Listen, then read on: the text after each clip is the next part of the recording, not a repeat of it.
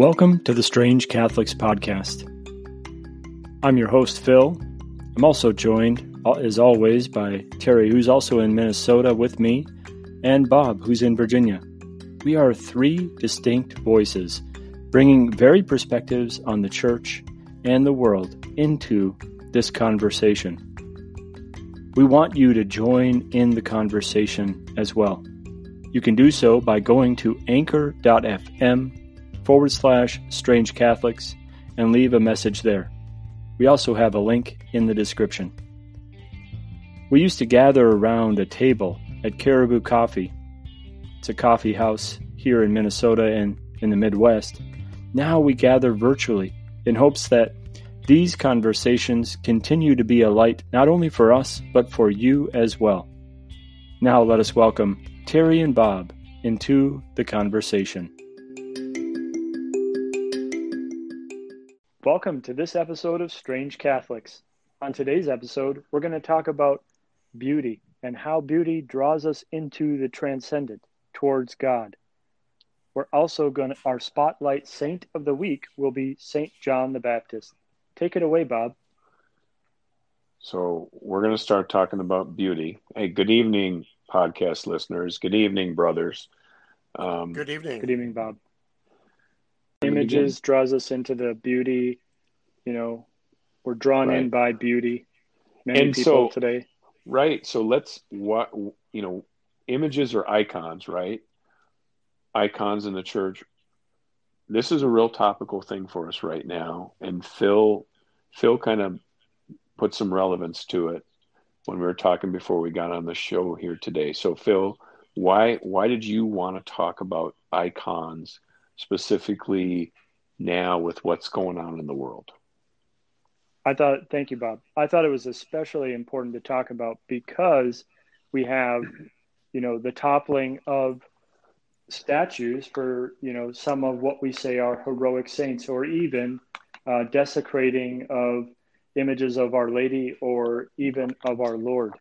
And the reason why I, I definitely see this tying in with beauty and what draws us into the beauty that draws us into recognize the transcendent or God.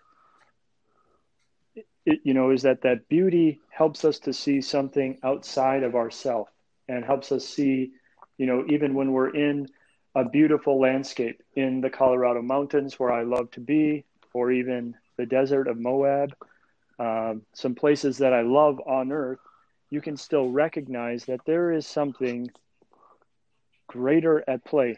This is not just some random thing. And this beauty can draw us into a recognition that there is something beyond, outside of ourselves, that transcendent is what that means.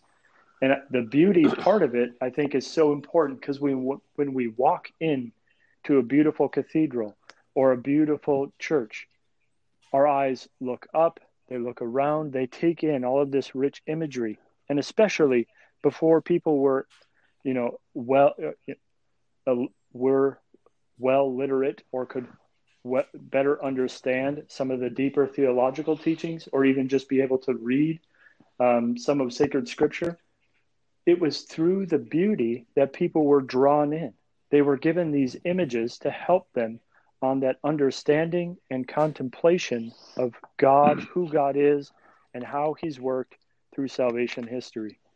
So when I read and hear about these saints being toppled, about churches being threatened to be damaged or whatever, or some churches have been damaged, it really it, it caused me to reflect on the beauty, how beauty draws us closer to God, and how ever since the incarnation of Christ, the Word made flesh, we as Catholics believe this then means that we don't have that strong stance that we had from the Old Testament, where you shall not make before yourself a graven image.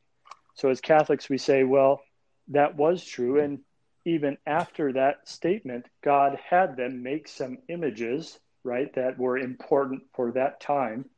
But then God became flesh and was someone you could touch and see and remember what he looked like. And he broke through a barrier that had not been previously broken through. And so now we had this gift of being able to see the Lamb of God as our spotlight saint, we'll, we'll call him.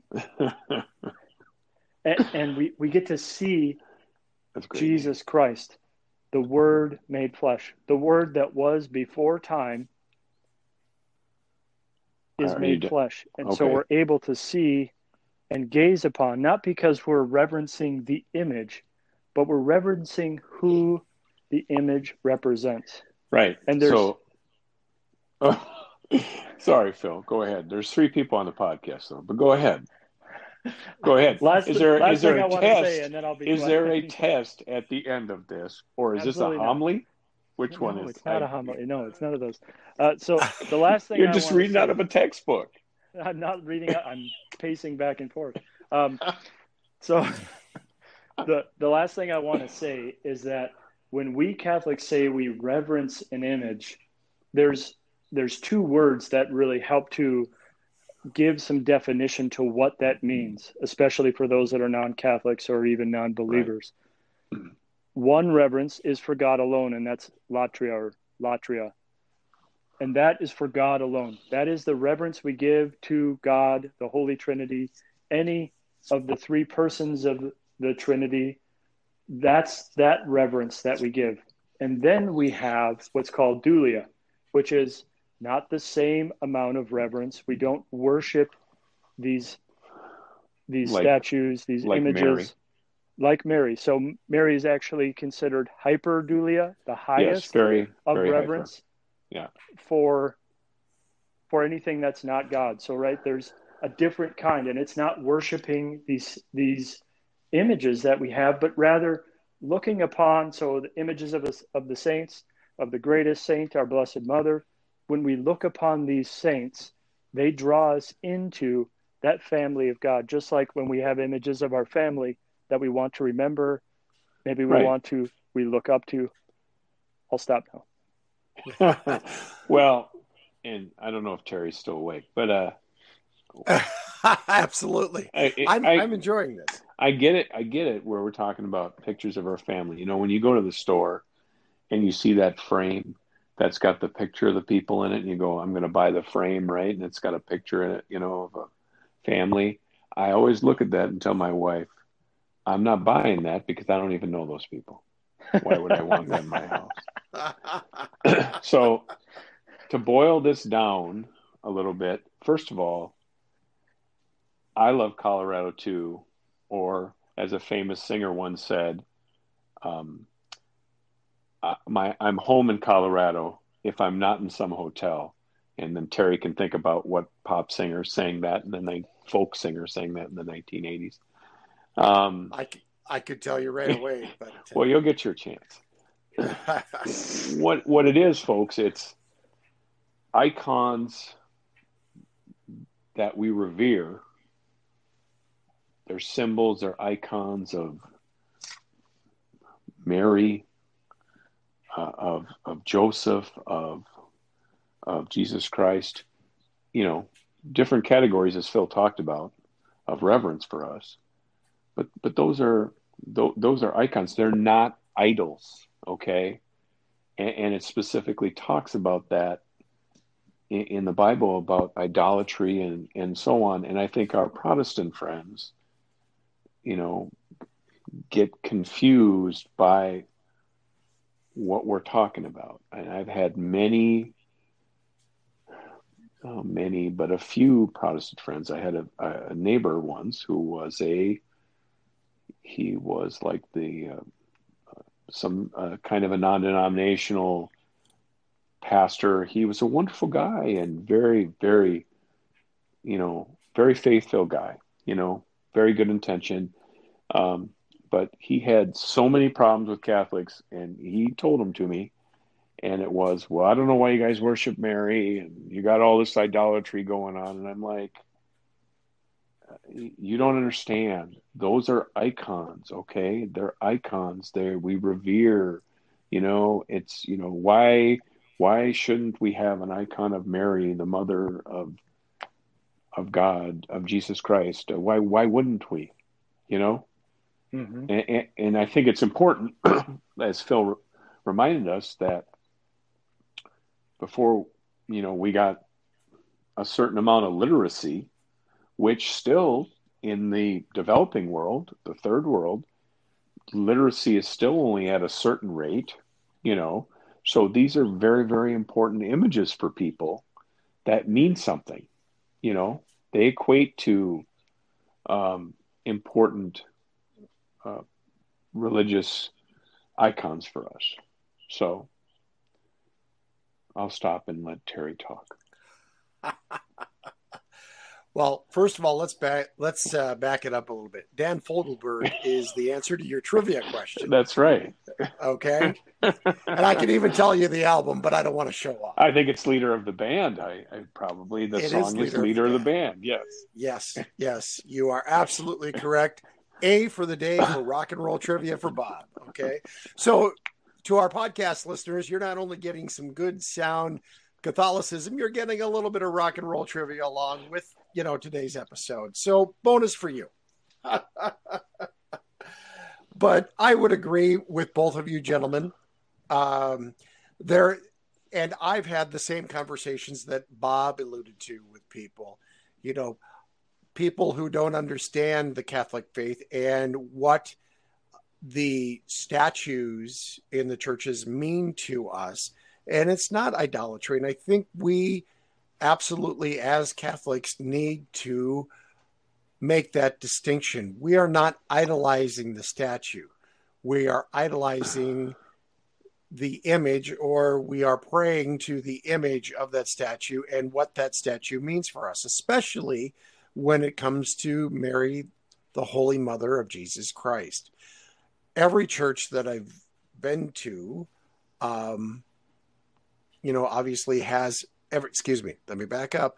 Every Catholic church that I've been to obviously has some statue of Mary somewhere within the confines of the church.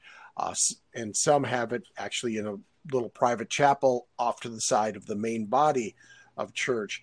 But that aside, I do believe it's important for us as Catholics to recognize the icons and to recognize what those icons represent and getting involved in a deep, deep prayer by gazing upon the icons, which I have done on a couple of occasions.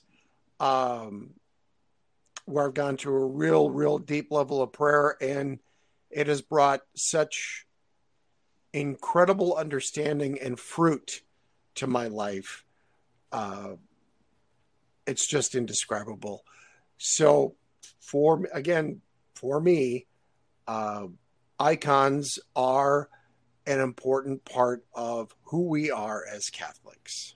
So, do we do we think or are we are we concerned that there could be possible um, you know an iconoclasm uh, going to occur here in in in a widespread way in the near future. We see it with uh, civil war figures.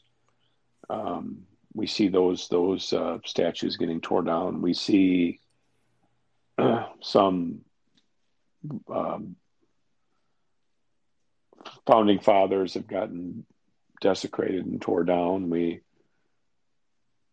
and then we see a bunch of people that they have no idea who they are. They're still tearing them down. They were abolitionists mm-hmm. and others. I mean, mm-hmm. it seems like it's a wanton destruction without really knowing um, what they're the tearing down. Yeah, right, and, right. and it's right. It's more of a reaction to institutions and I guess my uh, my concern is, you know, iconoclasm being, you know, the deliberate destruction within a culture of a culture's own religious icons.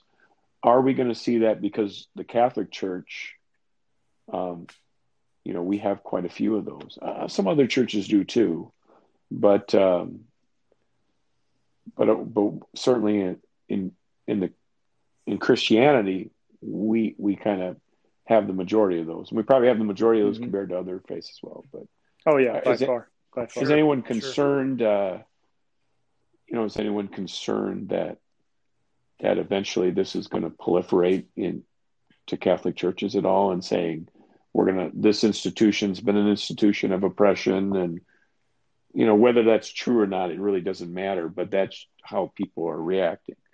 What are your guys' even, thoughts on that? Uh, even late last week, there were members and one of the founders or something of Black Lives Matter that was calling upon a specific, it's actually a Byzantine Catholic church in San Diego, but they were calling, you know, for protests of this church for very thing, varying different reasons, but many of which were there they were not factual, but because this person said it, people assumed that it was true. Um, so, I, I mean, I'm not saying that it's necessarily going to happen, but I, I mean, even with, um, you know, the destructions of, for sure, well, there's been desecrations of the Black Madonna, and then also Junipero Serra, Serra uh, statues have been toppled in California for sure. Those are the ones that I know of off the top of my head. But uh, even uh, the call, uh, there was also a call to uh, tear down or destroy any uh, de- depiction of Jesus that was white as well. So, I mean, I think there's, even if we're not to the same level that we were back in the 700s, late 700s. 726 um, to 787, roughly, I think, in that ballpark, wasn't it? Something like that. Maybe yeah. a little later. There was a first so, iconoclasm and the second iconoclasm, so so even if we're not there yet, you would know. Um, it you know I think we still want to be mindful and and I, I think it's also a call to make sure that we we stand up and know and understand why we have these images, why we have these statues, why we have these icons, these paintings, whatever it might be. Um, right. As a as a newer Catholic convert, you know, walking into some beautiful small country parishes throughout throughout the state and even throughout the country. I think it draws something else out of us or helps us recognize something greater and draws us into that mystery of the Trinity, who God is, and the gifts He's given us. So I think if there if there is a Catholic church with statues, you know, icons outside which we do have those. I was at a uh, a cathedral today. Um, we celebrated because St. Thomas. We talked a little bit about St. Thomas More, who had we had. Uh, I think it was was it a feast day or was it birthday? I don't know what happened this week with St. Thomas More, but um, there's there's a a couple of big statues icons out in front and if that was next to a government building that had other statues, there's no question I think that they would be defaced and tore down because of where it was at geographically. Um, so I think, you know, churches obviously I still I still think there could be a chance, right, that it could happen. So so all, to all you Emperor Leos out there who want to attack our icons, listen to this podcast first so we can tell you how important these symbols are. These symbols are as important as if you are going to a Baptist church and looking at a cross. It's the same thing. Maybe not exactly the same, I mean, but similar. So, at least that's the way I would look at it. And, and I'm open. To, I'm open to be corrected by our scholar in residence if if I'm wrong.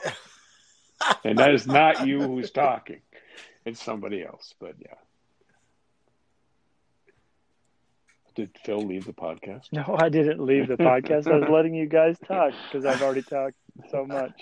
Well, you have basically taken up the majority of the time. Thanks, Phil, for joining us. Yeah, Phil, you should probably just go away for the rest of the podcast, and Terry and I could try to mop up. We'll Let's carry it it from be here. quiet. No, no. We need I'm all of our voices blending together to make this podcast. Absolutely. My attempt to try to show that I know something about the Byzantine iconoclasm and Emperor Leo, basically to show that I actually did something to prepare for this You podcast. did the reading. It wasn't job, much. It wasn't much. It was a little bit. Pa- partly, though, I remember some of this from, uh, our our studies. well, which class would have been uh, Jacob's class, maybe. Yes, definitely Yes. his class. Yep. Yeah. So And I mean, the Catechism has a good blip about this Well, too, in yeah. a couple, few different places. Jacob was a great teacher. Jacob, you know who you are. You were a great Indeed, teacher. yep, because he's definitely listening to the podcast. Yes, Yes. absolutely. Right.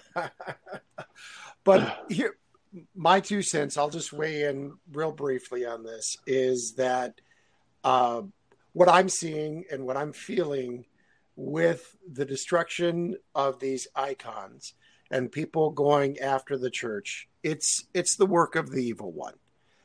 Satan right now is laughing because he people are listening to the words that are being said and what's going on out there. And he is sitting back laughing because he's getting the upper hand right now in the battle against evil. And i would invite all of our listeners to stop pause take a breath and listen to what your heart says and not what your head says because god is speaking to your heart not your head. So, you know, and this is not meant to be an indictment of any organization or any people, right? The, and we're not saying that they're evil, those people are evil or anything like that. Well, what we're saying is, you know, think about what you're doing. I mean, these icons are, are very important religious symbols. And, and if, what's, why would you desecrate them? And, you know, what's, what's the point to that? You know, Well, and and like you guys you guys said earlier, you know, these people are just reacting to words that are being said. They have no idea what you know these statues that they're pulling down what they truly mean. So there's to for me how I am interpreting this. There is no purpose to their to you know to people who are doing this to their goal other than just flat out destruction because they really don't some of them don't recognize who these people are it's just hey let's pull down a statue Couldn't agree. Yep, more. Um, I, I think it all comes down to, you know, we as Catholics, especially because we have the largest amount of statues and icons, iconography, you know, really making sure that we understand, not just intellectually, but in our heart as well, just like what Terry and Bob were talking about, really know and understand why how we reverence these images, these icons, these statues best, and then how we can help form those in our close circle that are also Catholics, help them understand as well. Because I think the more that people understand this, the even greater devotion there will be, and then in turn, greater protection for these things will also be done. now for me when i'm in the, you know phil you alluded to earlier some of the smaller churches um, in and around minnesota that you've been in. And we've shared some of those spaces together in, in worship and celebration. And to see all throughout the church the, the saints the statues of the saints you know it, to me it's like they're looking down upon us protecting us and praying interceding for god with god uh, rather on our behalf. And it brings me such a comfort Beautiful. Absolutely. Well said. Yeah, absolutely. Well said. Yeah, well said. Yeah. All right. So we're going to take a short break, folks. And when we come back, we're going to talk about our saint of the week, John the Baptist. We'll be right back. Okay, we're back. And we're going to talk about John the Baptist. And I'm going to hand it to Phil to talk a little bit here in the beginning. I'll I'll be brief, Bob. Thank you. Uh, no chance. No chance of that. I'll try to be as brief as possible. How about that? Um, Sure. so one of the great the the great legacy I would say of Saint John the Baptist is that he had such a great following because he was saying something different than what the teachers were of the day. And then when Jesus he would he would often say there is one coming after me. I am not the Messiah. He is greater than me. I am not worthy to loosen the straps of his sandals. And then as Jesus comes into a picture, he says, Behold the Lamb of God. Behold him who takes away the sins of the world.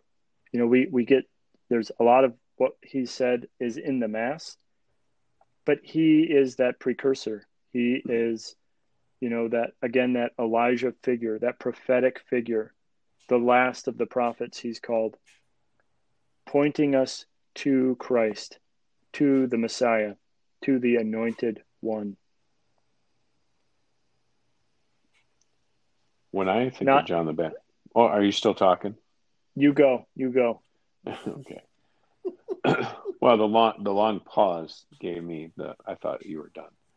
Um, when I think of John the Baptist, I think of baptism, and I understand that our rite is different than what John the Baptist did. But I mean, you know, I think we also think of John the Baptist in in terms of baptism. I taught um, pre-baptismal courses for couples for well, I think it was over a year and uh, and I always use John the Baptist and um, and, that uh, that uh, uh those excerpts of the Bible uh, in discussing at least discussing that baptism of Jesus and, and, and kind of where we got started so that that's where I uh, really think of John the Baptist. But I but I agree with Phil. I mean, also, you know, the seminal importance of what he's talking about. The only other thing I wanted to say was that was that tying in with what we talked about prayer last week and the liturgy of the hours, we have this beautiful canticle of Zechariah that we say each morning, which really helps to reorient ourselves to Zechariah, Messiah. Yeah, to to know, you know, who, you know, really what was all welling up, who John the Baptist was, and then where he leads us. So I just wanted to say that last part. I'm done. Thanks, Ananiah. Sorry. Zechariah, Ananiah, Mishael. Yeah, something like that. Yes, yes, yes, absolutely. No, for me, I mean, um, it's well documented. Isaiah prophesied in the book of Isaiah about that voice crying out in the desert. Of course, he was referring to uh, John the Baptist. And for me, uh, he, you know, John the Baptist started the baptismal rite by um, baptizing people, followers, with water. And the Bible tells us that you know, there's one to come who will baptize with the Holy Spirit. We all know that that is Jesus Christ. But John John paved that path. He was to use a modern day term, he was the bulldozer that started people's hearts on fire and paved that path for Jesus to begin his ministry on. And then, of course, handed off the baton at the River Jordan when he baptized Christ himself. But I just uh, I for for me, John the Baptist was also um, the voice that that was out there that basically called into accountability what the Pharisees were doing, and he was not afraid to say to the Pharisees in his preaching what exactly he thought of uh, what they were doing, their words, their actions, and uh, how they were worshiping God. And let's, you know, to surmise it, it was never a favorable, um, it was never a favorable preaching that he did. He, I mean, when you call somebody or an organization broods of vipers, um, you're not complimenting them. Let's just say that, right? And I think that, I agree. Right. Yeah. And I think I, what I like about St. John the Baptist must have come on out of. Well, Mark presents Jesus as the hidden Messiah, whereas Matthew presented uh, John the Baptist as the second coming of Elijah. Okay. And I think John did too, if I'm not mistaken. Well, I'll have to. All right. So getting back to our discussion on on Saint John the Baptist, um, Phil, do you have any uh, closing thoughts? Because I right now uh, am pretty well tapped out. Other than the fact that uh, you know, if we're kind of breaking down the different gospels, uh, John's gospel uh, takes John the Baptist from uh, being the second coming of Elijah to a Christian preacher, a voice like Isaiah says, a voice in the desert. Yeah, he he's got quite a few references and all over the place. He's in the Gospel of uh, John. He's in right you, Isaiah. We talked about right. Mark yes. and Matthew, Ezekiel, Zechariah, uh, uh, Luke, Acts. So, Phil, share with us why why it is exactly that we're talking about John the Baptist. Yeah, why? Yeah, right. Yeah, why? Yeah. Okay. Why? Why John and not Cyril of Alexandria, which I wanted. Bob really wanted to talk about Cyril of Alexandria, whose memorial is on Saturday. Uh, we're now into the vigil for uh, the Sunday celebration. So we're, we're, Cyril is sorry, Cyril, but I really wanted to focus on St. John the Baptist, both because Jesus gave him such high acclaim, but then also because he is only one. He is one of three people that we that we as a Catholic Church recognize or celebrate their birth, and this is actually a solemnity. So, the solemnity of the Nativity of John the Baptist. The two others are Mary and Jesus, Christmas. So I wanted to, I thought that, you know, I really love Cyril and I really love what St. Cyril did. And, but I thought we should really talk about St. John the Baptist because here is one of the three people that we recognize their nativity or their birth. And I thought it of utmost importance to highlight, give a brief discussion, and so that's why I really want. That's why I really lean towards uh, Saint John the Baptist because his nativity was uh, three days ago from when we're recording. So I want our podcast listeners to leave me a message, you know, on whatever podcast platform that you listen to us on, and and let me know how much you love Cyril of Alexandria and how much you were disappointed that we didn't get a chance to talk about him and that's really why I can't talk about John the Baptist because I was prepared to talk about Cyril of Alexandria. Oh, so that's question, it. Okay, okay. Are any of those holy days of obligation? Christmas Day is a holy day of obligation. Okay. That's the only one. Okay, right. In the United States. I can't speak for other countries. Right. Well, we can't speak for the Eastern Orthodox correct who yeah. really reveres even more than you know our latin rite catholic church the eastern church reveres saint john the baptist even greater than we do yeah i, I agree with you and you know who they really love Cyril, Cyril Alexandria. yes. How did I know that? You know what? Because that's in the east, like right? Because yes. we talk about Alexandria, we're talking about not Alexandria, Minnesota. Love listeners there. Love Alexandria but we're talking about Alexandria, Egypt. So we've been tossing around a word that maybe we should break down for our listeners here as well.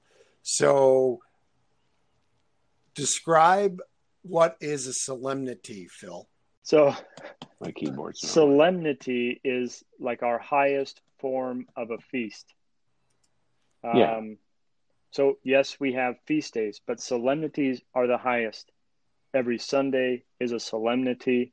Important events in ch- our church history, or important members, I should say, are going to be solemnities. So uh, that was a good one. I like that. So, why, talking about holy days of obligation, why are why is Good Friday and Ash Wednesday why are they not holy days of obligation? the reason is Oh. because if you have a solemnity or a feast, that's a day Yeah. that people are not fasting, and anytime you are fasting, you're not feasting. So So that's what why days it's not did a you say again? Holy. So why are Good Friday and Ash Ash Wednesday not holy days of obligation? because they're days of right, because they're because, Because they're, they're days of fast absence. day, Yes. fast day, Right. uh, abs- And absence. Yeah, Doesn't mean that they're not important, right? Because we have many great events in the church that are not in quotes holy days of obligation, but those Right. two specific days are set apart because they're very important, but those are days of abstinence, right? Where we're, we're fasting, right. we're trying to uh, draw ourselves ever closer to God, especially on Good Friday with His passion. Right. And it may be the saddest day. Um, right. A lot of people say, hey, what's the saddest day, right? What's the most painful day? Could be Good Friday, um, which a lot of Catholics go to. But, you know, if you don't go to Holy Thursday, I, I recommend you go to that because that's pretty painful. So, um, not, not, but the solemnity is a feast day of the highest rank, as Phil said celebrating a mystery of faith such as the Trinity. We all know what the Trinity is. It has three things in it, and an event, and an event uh, in the life of Jesus, His Mother Mary, or other important saint. Ascension, Yeah. Assumption, All Saints, Right. the Conception. The right, Christmas. the observance Mhm. begins with a vigil on the evening before. We don't need to get into all that stuff, but we, I guess we kind of we covered what really a solemnity is, solemnity is, and how important it is. So feasts are like the second. so solemnities are the top, Right. and then we have feasts. Um, Right. So like feast of the presentation of the Lord. Um, So and then those feast are for a lot of saints or, or for a bunch Mhm. of saints Yes, for many. Um, like Cyril of Alexandria. Serious uh, that talks. would, that's a memorial. But that was a memorial that of. was not oh, a feast Oh, okay, Saint Sorry, John. okay. was it yeah i mean no cyril of alexandria was not it was just a memorial memorial, right? you're right so so, So- we have that then we have memorials we have some hey yous we got that yeah Typically, memorials are for saints. Right. Uh, but we have a special group of saints that we do feasts for.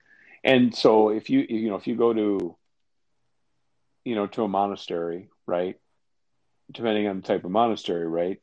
You know, uh, a Benedictine monastery is probably going to make a big deal about Saint Benedict, you know. when that comes So that would be for them, right.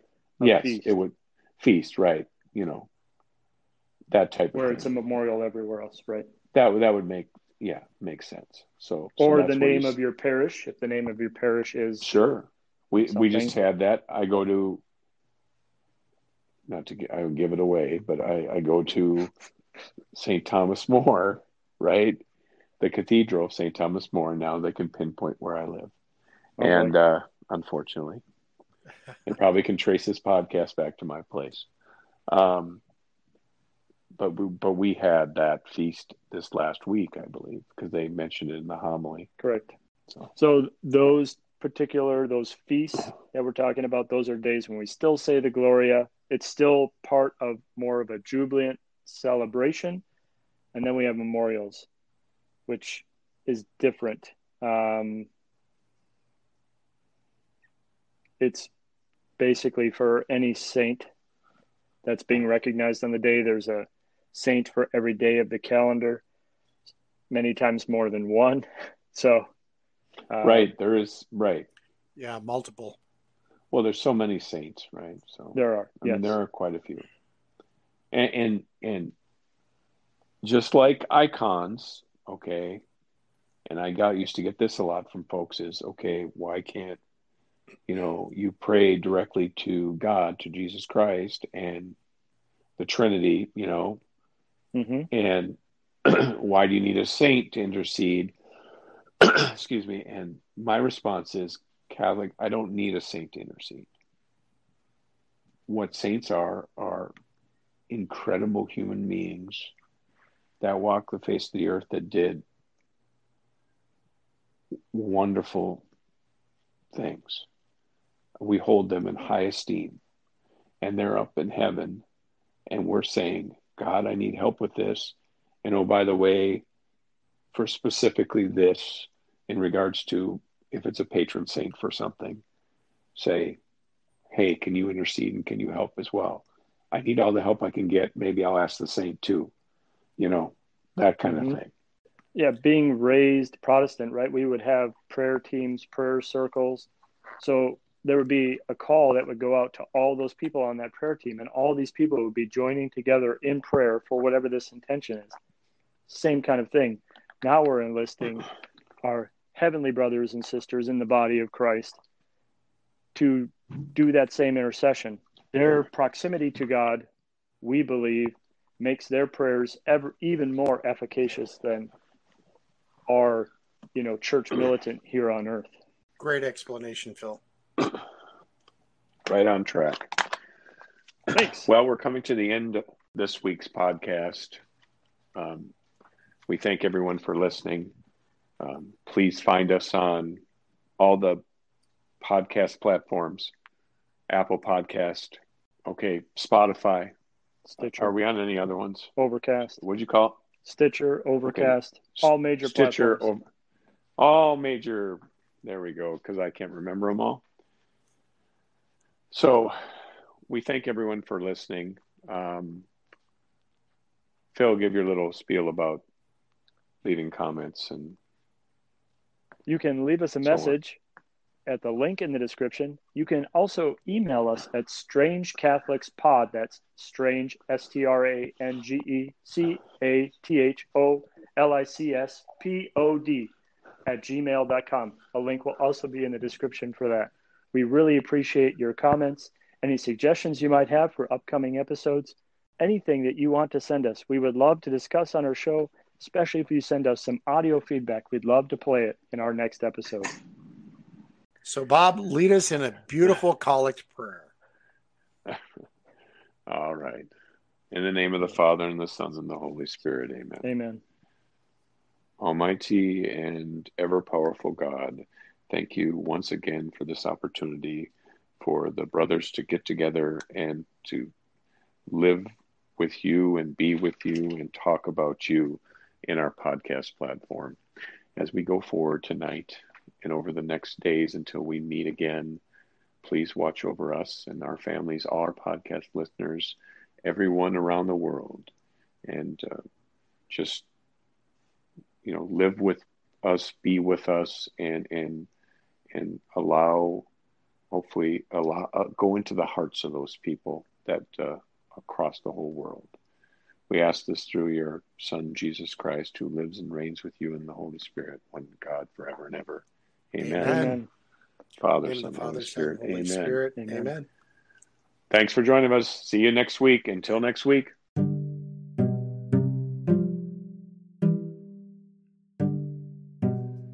Thank you for listening to this episode of Strange Catholics. We hope that you enjoyed the conversation and that it helps you continue to dive into a deeper reflection and union with our Lord Jesus Christ and His Church. If you would like to leave some feedback, please go to anchor.fm forward slash strange Catholics. You can leave us a message there. We will play and respond to your question or comment as we are able in the next episode. We ask that you share this podcast and this episode especially with at least one person this will help get the word out and help more people to join in the conversation. Please subscribe to this podcast and leave a, a review on iTunes. This really helps podcasts get traction and help even more people discover the peace, love, and mercy that our Lord offers each and every one of us. Thank you again for listening. Have a glorious day, and may God bless you.